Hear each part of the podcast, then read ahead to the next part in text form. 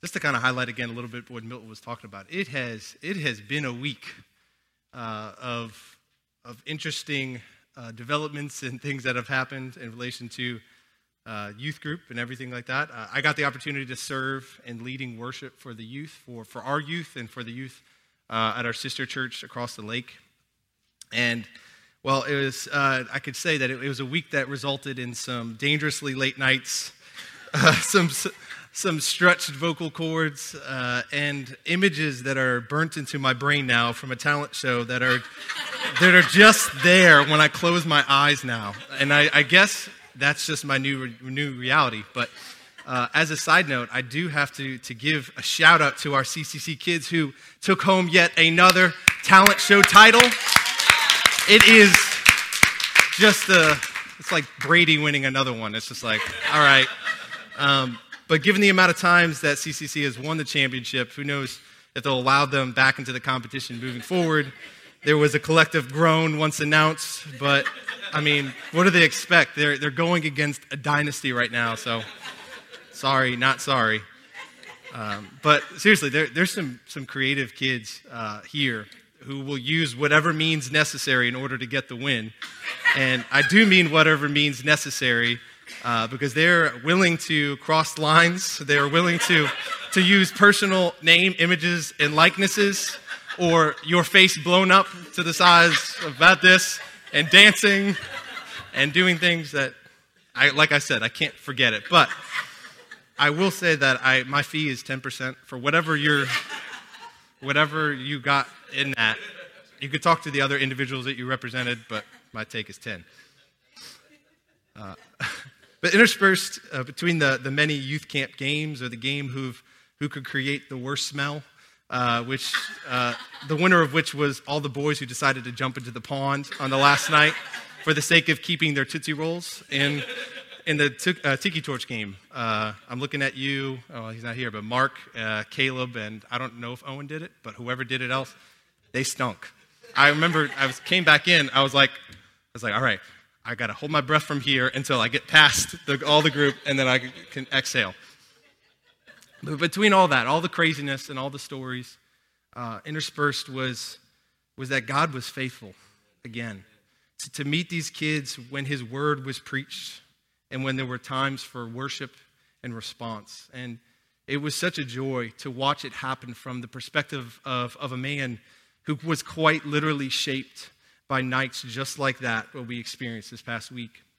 Recognizing that moments like those can capture a heart and catapult a life of running hard after God. God is amazing, and He did it again this week. But as we approach a topic today on sanctification by the Holy Spirit, I would be remiss not to mention that after a youth camp is when the enemy seeks to steal or downplay the work of God and what he did over that camp.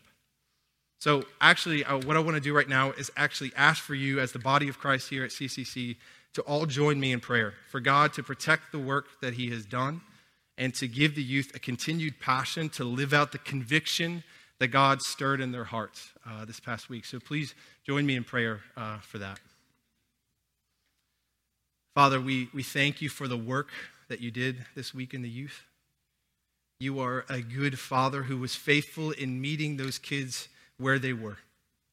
But God, as we contemplate on the greatness of your work, we, we call upon your hand once more to preserve the work so that the gates of hell would not prevail in minimizing the efficacy of the truth you planted in their hearts. God, let the seeds of truth grow to full harvest.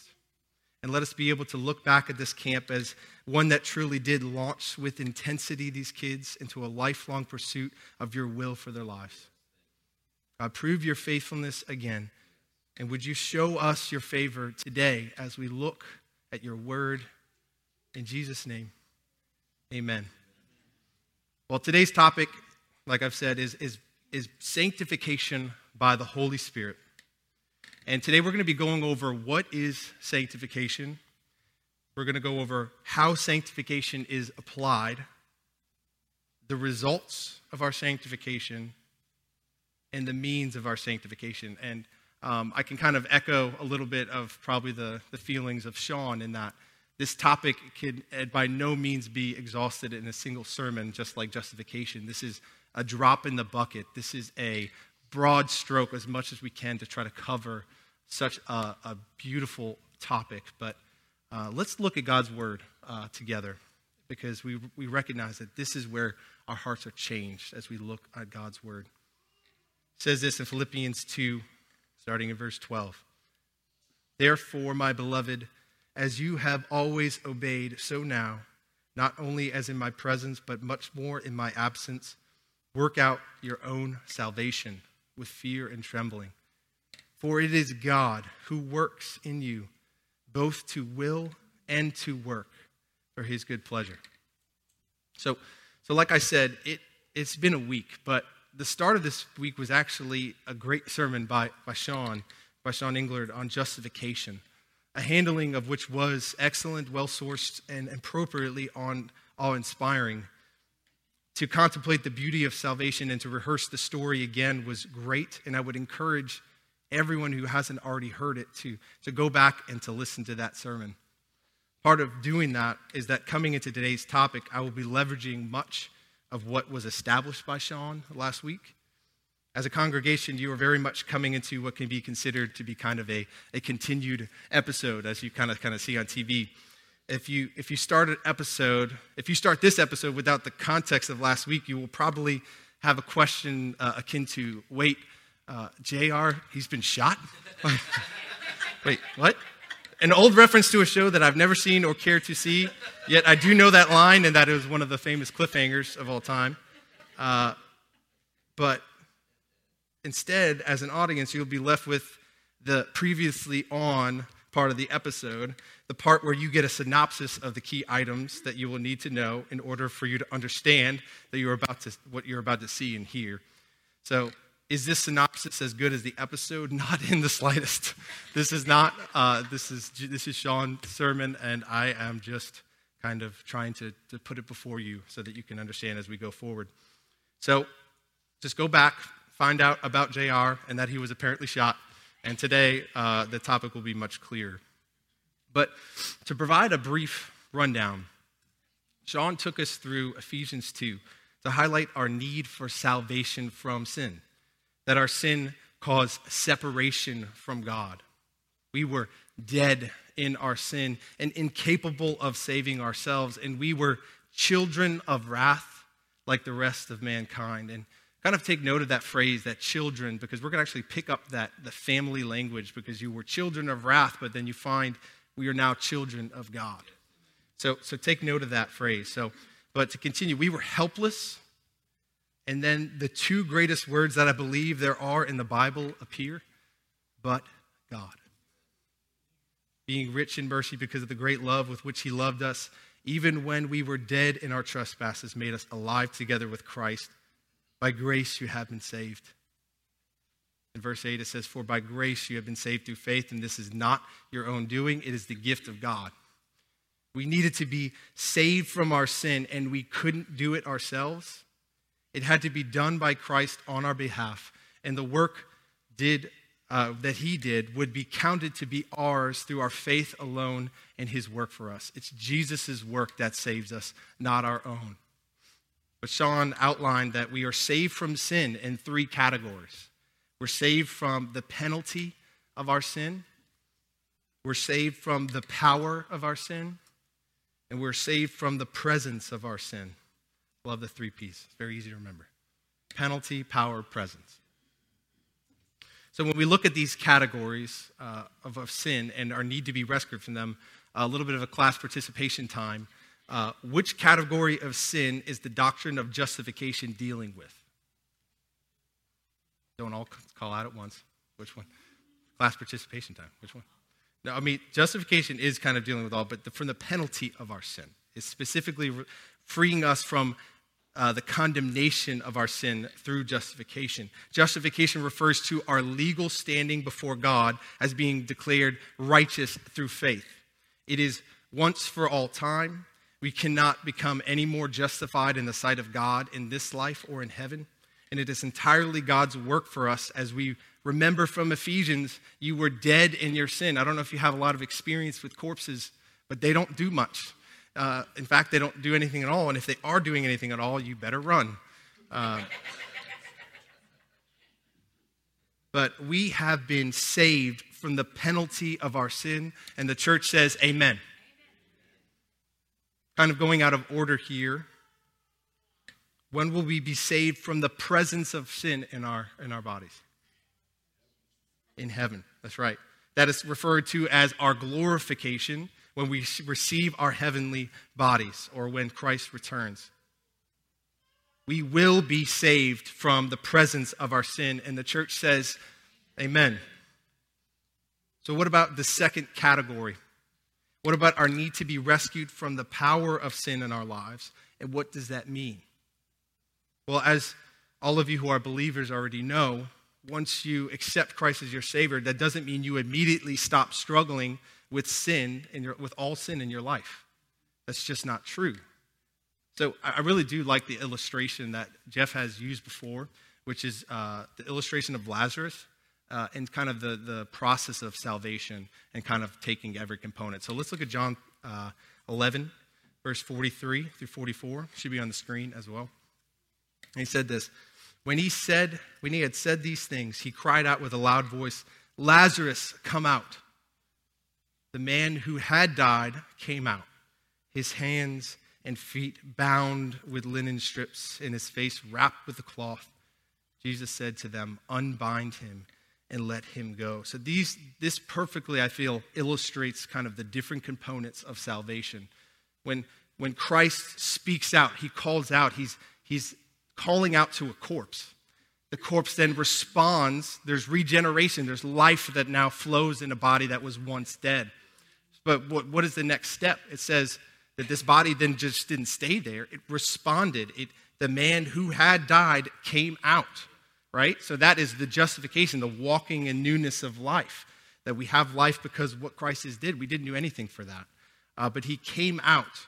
But what does it say here? His, his hands and feet bound with linen strips and his face wrapped with cloth. So he literally was hopping or wobbling out of the of of the of the tomb. That's the word. That's a good word.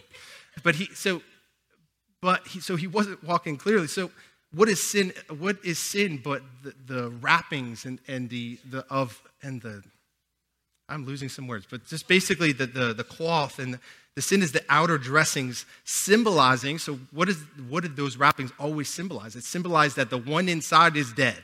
That's what it always has symbolized, but that was no longer the reality of Lazarus.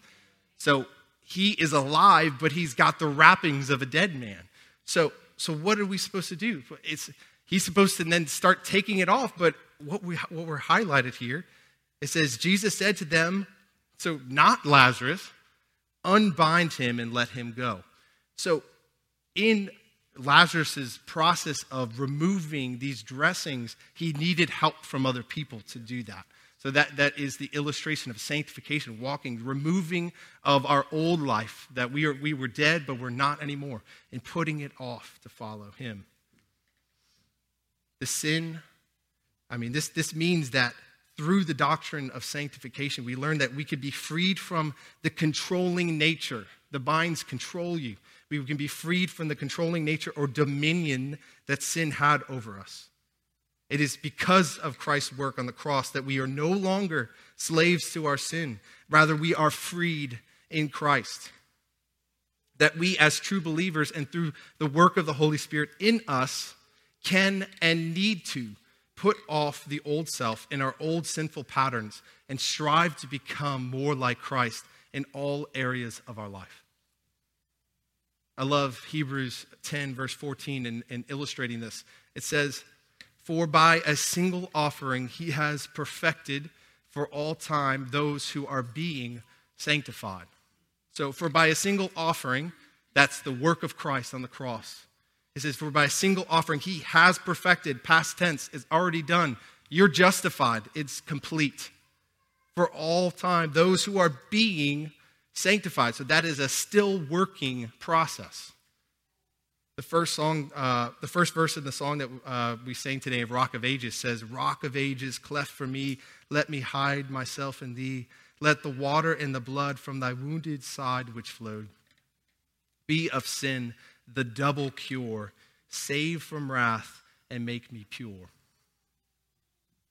Therefore, it is through the process of our sanctification that we are being saved from the power of our sin, and the church says, Amen. So, in relation to the categories of the penalty, power, and presence of our sin, it is correct to state we have been saved, we are being saved, and we will be saved. We have been saved, that's justification. We are being saved, that's sanctification, and we will be saved, that's glorification. So, in closing, last week, Sean left us with what we are, that we are saved for something, that we're not just saved from something, we're saved for a purpose. That purpose is to show Christ to those around us. Because, get this, wait, there's more. Remember the old reality of being children of wrath? Well, not only are our sins forgiven, but we were adopted as sons and daughters to God Himself through Christ. Ephesians 1, verse 5 says this He predestined us for adoption as sons through Jesus Christ, according to the purpose of His will. We are family now. I had um, just the unmatched kind of joy to, to celebrate with my sister Emily and Joey with, with the birth of their son, their firstborn, Caleb. A kid who is, I have to say, unfairly cute. he, he seemingly defies the laws of what babies usually are, which is scrunched, wrinkly, and old looking. he is a cute kid. Uh, but nevertheless, we arrived at one of the great talking points in relation to newborns, and that is who do you think he looks like? Sometimes it is obvious, other times, not so much. And sometimes it is obvious for the reasons, but that you wish weren't true. like for when girls look like their dads. Uh, prayers were offered up on my part that my girls would not look like me but look like their mom, and God was gracious to me to, to answer that. Uh, we actually have some pictures sometimes of Ellie uh, compared to, to Amber, and we would show a picture of Amber to Ellie. He's like, Who's this? He's like, That's me. And I was like, No, it's your mom, and praise God. But uh, as we talked it over uh, and we're trying to come to a verdict, uh, Joey showed me a picture of himself when he was a baby, and we began to agree that the resemblance was there. And as, as Caleb will grow, we will continue to see that resemblance increase, but not just in appearance, but in character as well. So, we as new believers, we now resemble in appearance our new heavenly Father. But like Caleb, we are, we are young in our walks with the Lord at that point of salvation. We are metaphorically children or babies, so our resemblance is faint early on. But as we grow in faith, we want to grow in resemblance to our Heavenly Father, to show Christ in our lives. And here at CCC, we kind of have what we, a verse that we say, ref, uh, Milton referenced it. It's kind of our mission statement, and it's Colossians 1.18. At the end it says, that in everything he might be preeminent. We want Christ to be seen in our lives in every category. That's what we want. So, how does this apply to our text this morning? Well, there, there might have been a phrase in, in, uh, in Philippians that kind of stood out to you. It says, to work out your salvation. And that might kind of like rub you a little bit the wrong way because of, of our understanding of justification. To work out, what, is, what does that mean? Well, working out our salvation does not mean working for our salvation. It means to make the reality of the inward transformation accomplished by justification to be made visible on the outside. So, sanctification is living out the purpose established through our justification. It is applying the redemption of justification to our day to day lives so that we can become more like Christ, so that we can resemble Him more. That is sanctification. So, let's get some uh, definition, uh, definitions in uh, and kind of work through this together. With first category is what is sanctification? But first off, I, I just want to say we know that sanctification is the will of God, that we are to be sanctified. And the reason I know this is because we have a verse that very clearly states this. But I'm reminded that as a husband, and I do believe that I speak for majority of the hu- other husbands out there, that we mostly desire to do what the will of our wives is. Uh, the problem, oftentimes, is that their will is sometimes left unspoken, at least through words, or at least through the words that we forgot that they actually said in the first place. Uh, but I digress. We would want to do with the will. If we knew the will, we do it. Just, honey, tell me what you want, and I'll do it. Now, there is an uh, obligation for us to learn, learn our wives and to understand that we don't have to have them to tell us. Anyway, but when they tell us, it's great because I was like, I know what to do now. so, likewise, when it comes to the Word of God, I find it very helpful when there are those moments that I could point to and say, that is what God wants from me. In 1 Thessalonians 4 3 is one of those times. It says this For this is the will of God, your sanctification. Can't be much more clear than that. This is what he wants for us. So let's, let's take that purpose and try to figure out how we can live this out. Secondly, sanctification is not a self help seminar. This is something uh, that was very the little self-help books references to Sean was uh, really uh, interesting that we kind of came to the same conclusion. But you know, sanctification is not an attempt on our part to just be the best you you can be. Uh, this this is what the world passes off as wisdom in its desire to search for truth. But in actuality, what the Bible describes is the exact opposite of that truth. The Bible says it's more of Christ in you and less of you in you. In John 3, verse 30, it says, He must increase, but I must decrease.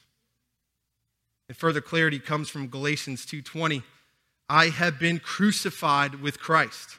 It is no longer I who live, but Christ who lives in me. The Bible says that our identities before Christ have died. Our new lives are not our own, they belong to Christ. So here's the big idea. Wasn't able to put it on the screen, and I kind of saw it. I'll repeat it a couple times. So, sanctification. Sanctification is the progressive work of God and man. That, that actually is pretty vital here, too. So, sanctification is the progressive work of God and man. And if you want to put in parentheses next to man, through the empowerment of the Holy Spirit that makes us increasingly free from sin and increasingly more like Christ in our lives. So, sanctification is the progressive work of God and man through the empowerment of the Holy Spirit that makes us increasingly free from sin and increasingly more like Christ in our lives. Sanctification is our pursuit of holiness. Now, that word can kind of be an intimidating one.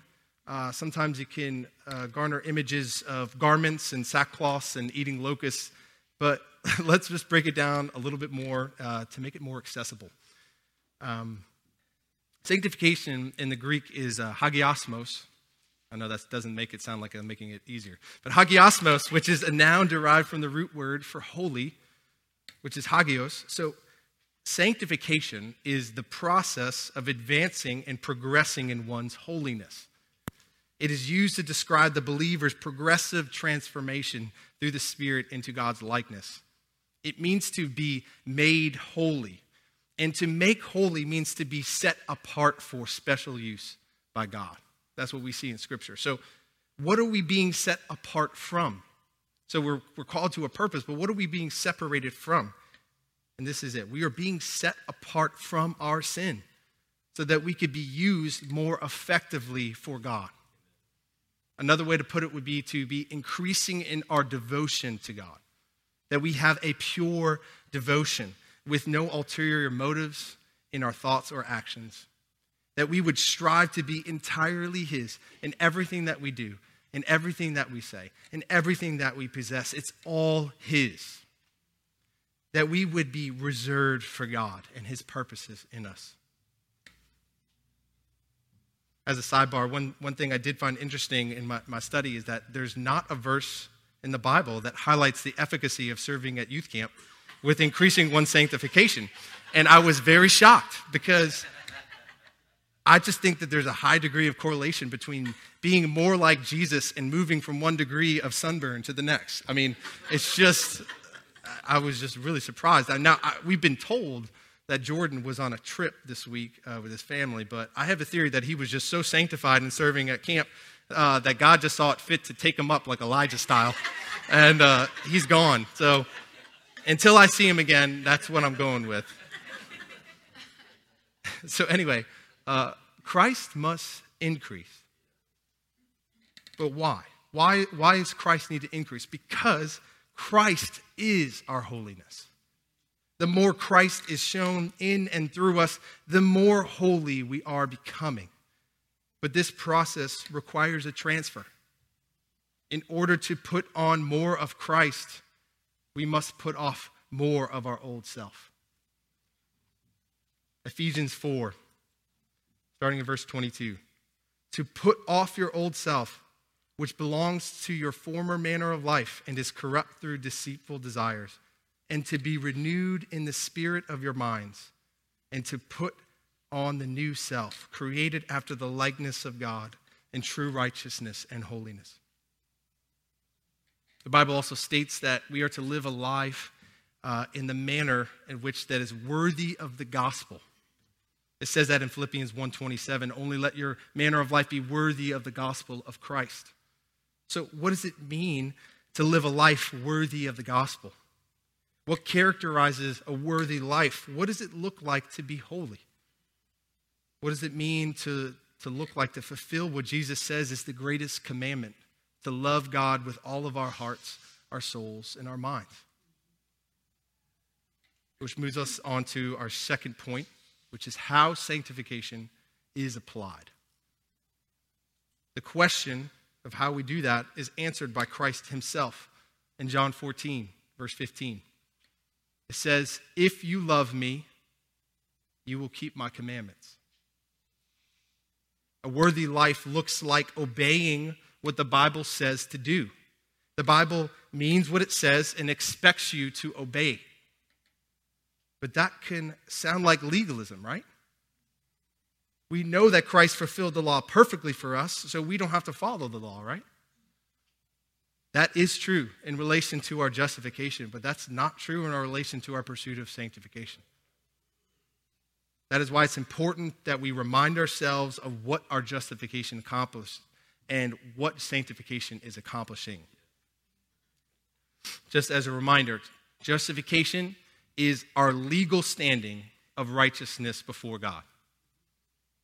Sanctification is our internal condition of being legally righteous, yet still a sinner. It is our pursuit to work out our legal reality to be our physical reality for our thoughts and actions. We are free from sin's condemnation. Now we strive to be free from its grip. Justification is once for all time, sanctification continues throughout life. Justification is entirely God's work. You were dead, and He made you alive and declared you righteous through the, our faith alone in Christ's work. But sanctification is not then saying, now this is where we pick up the slack. Uh, it's not like we could say, God did justification, but now I have to do the sanctification part. No, because sanctification, we cooperate with the Spirit because God never throws us back to rely upon ourselves and our own resources. But He does expect us to do something. Romans 8:13 illustrates this. Should be up on the screen as well. It says, "For if you live according to the flesh, you will die. But if by the Spirit you put to death the deeds of the body, you will live." The following are both true statements. Without the Holy Spirit, there could be no mortification of sin. Second truth Without our action, through the empowerment of the Spirit, there can be no mortification of your sin. The Spirit provides the ability and the power to defeat sin, but you have to swing the sword. David was empowered by the Spirit when fighting Goliath, but David had to be the one who threw the stone. Justification, continued, is, is perfect in this life. Sanctification is not perfect in this life. So, our faith in the gospel does not abolish our obligation to fulfill the commands of the Bible. Romans 3:31 says this, "Do we then overthrow the law by this faith? By no means. On the contrary, we uphold the law." So what is the difference between true sanctification and works-based sanctification? The answer is our motives.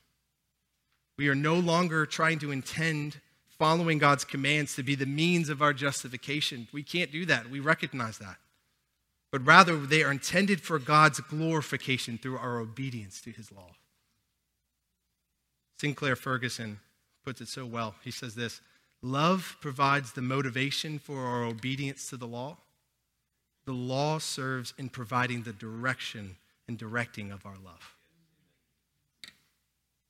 We aren't trying to look God, look, look, look good for God, for acceptance into his kingdom. Rather, we are trying to show God to be amazing to those around us by shining the light of Christ through our obedience to our Father.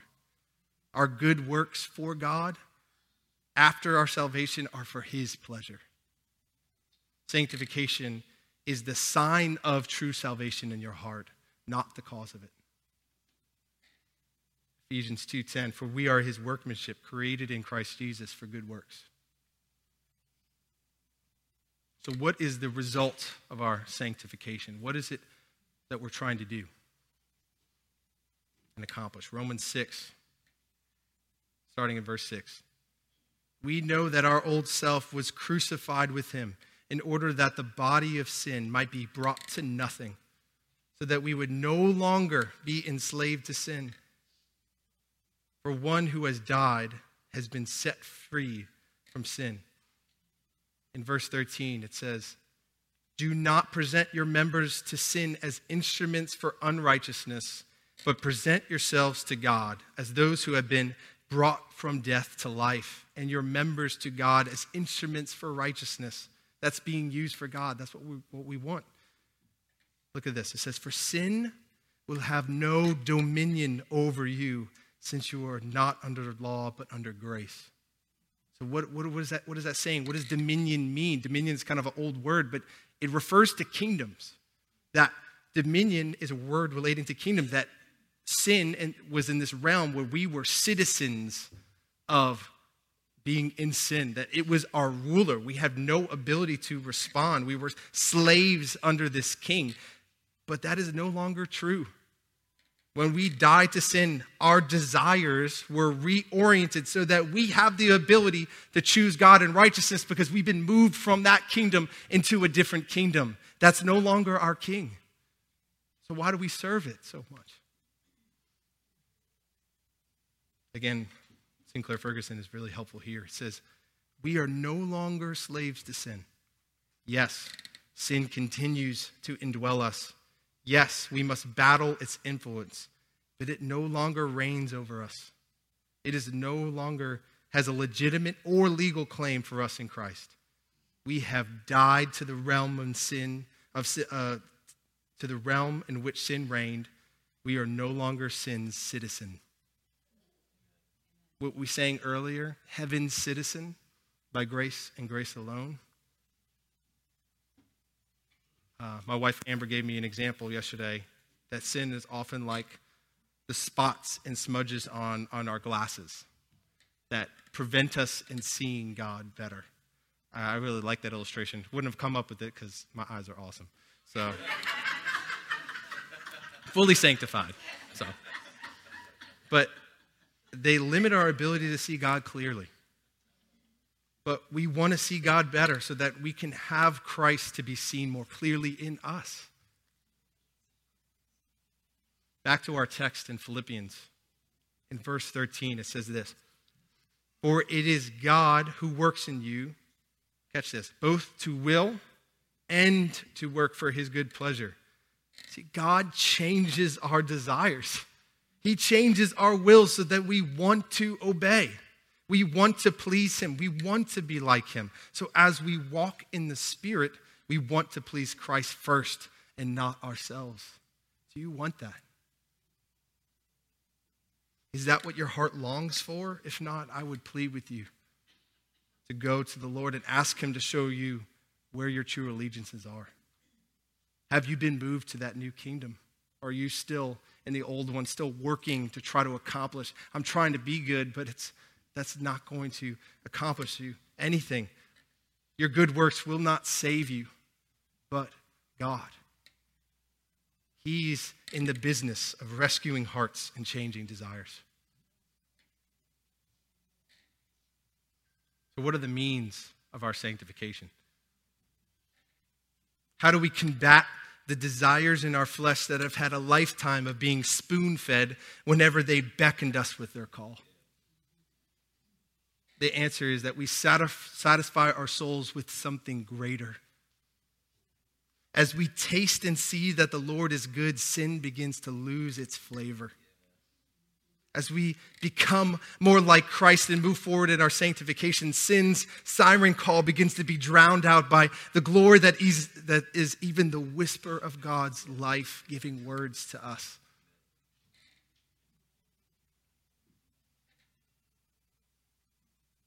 The fruits of the Spirit are a good example. Is that as the new fruits are coming on to your life, they can literally sometimes push off the old dying fruit.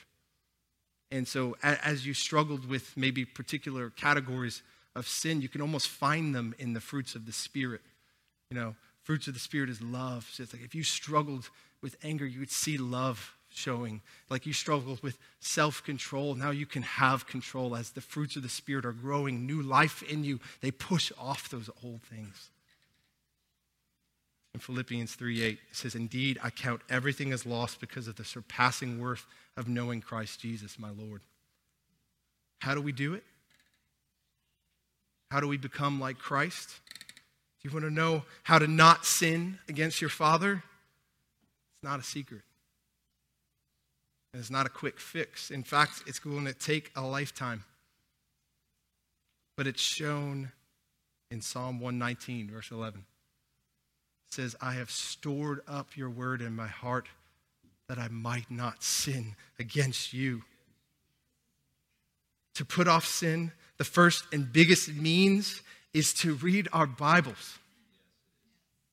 We have to get the truth of God's word before our eyes and our minds in order that it could transform our hearts and our actions.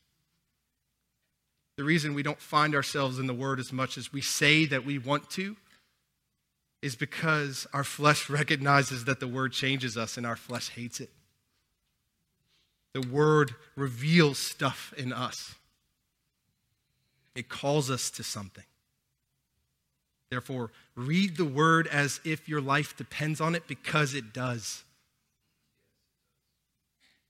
The second means is coming to church in small groups to hear God's word preached and discussed. Do not forsake uh, the assembly of God.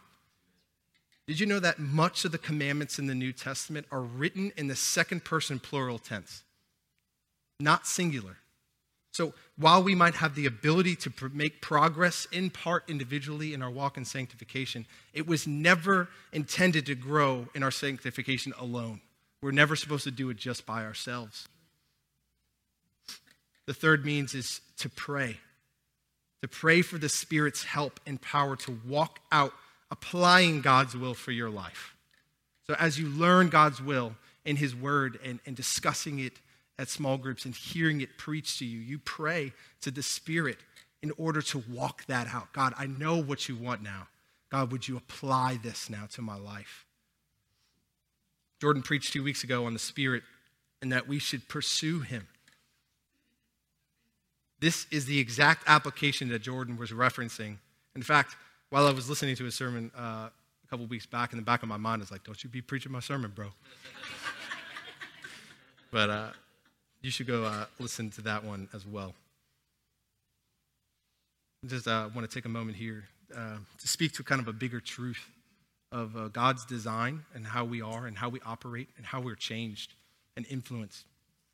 And that is, we become what we behold, as what my brother in law Evan has said.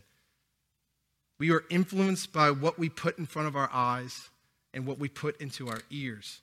It's how God designed us. So let me caution you on something.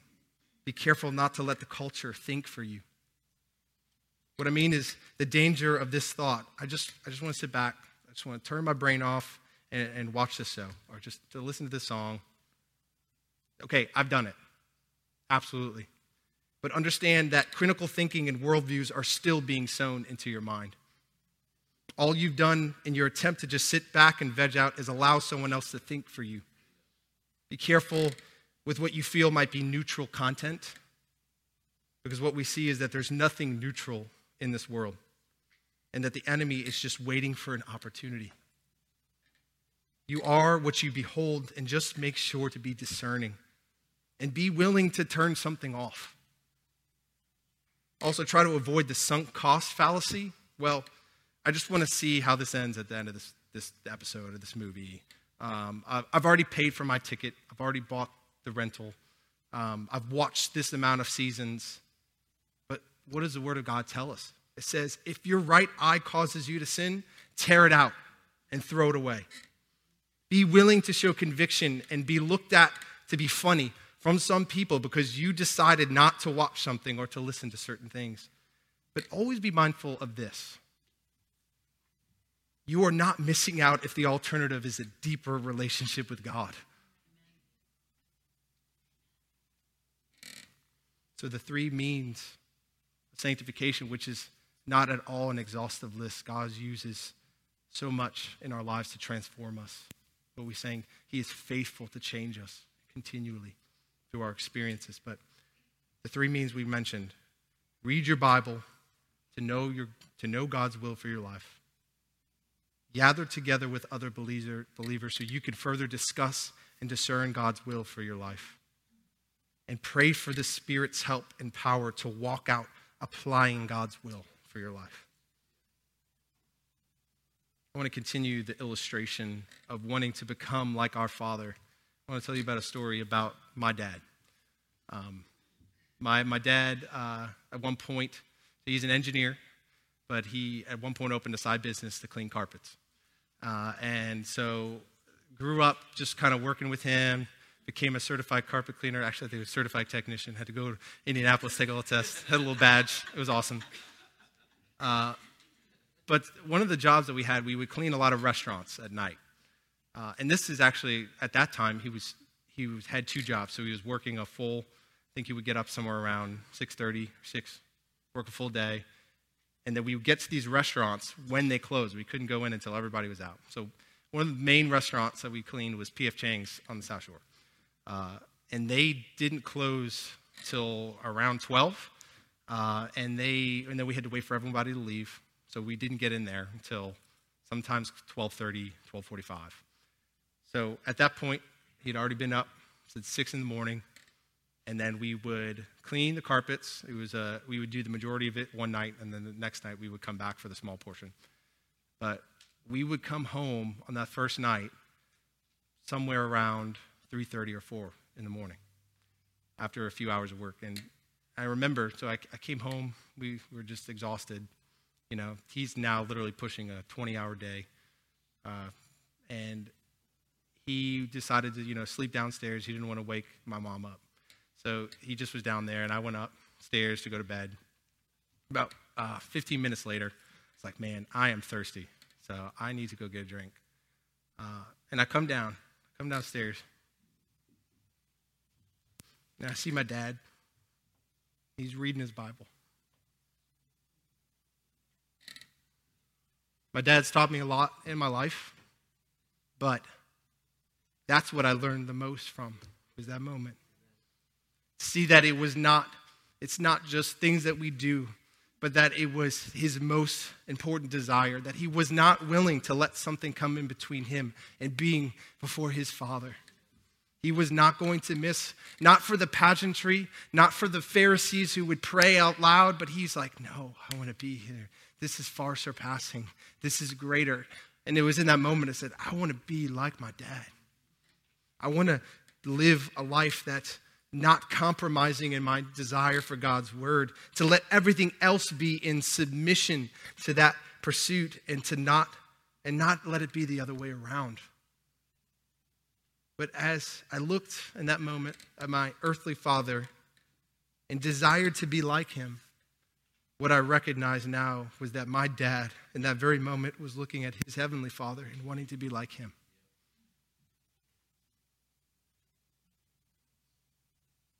I'd like to, to close today by praying or reading the lyrics of O Great God in this, it's, it's the process of recognizing our desire to God. Would you indwell our hearts to purify us from sin, God?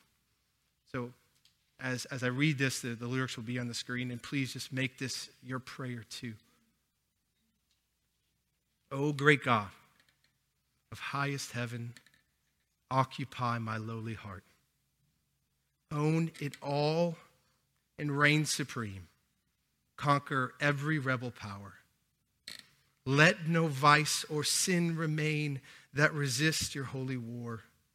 You have loved and purchased me. Make me yours forevermore. I was blinded by my sin. I had no ears to hear your voice. Did not know your love within. Had no taste for heaven's joys. Then your spirit gave me life opened up your word to me through the gospel of your Son, gave me endless hope and peace. Help me now to live a life that's dependent on your grace. Keep my heart and guard my soul from the evils that I face. You are worthy to be praised with my every thought and deed. O great God of highest heaven, glorify your name through me.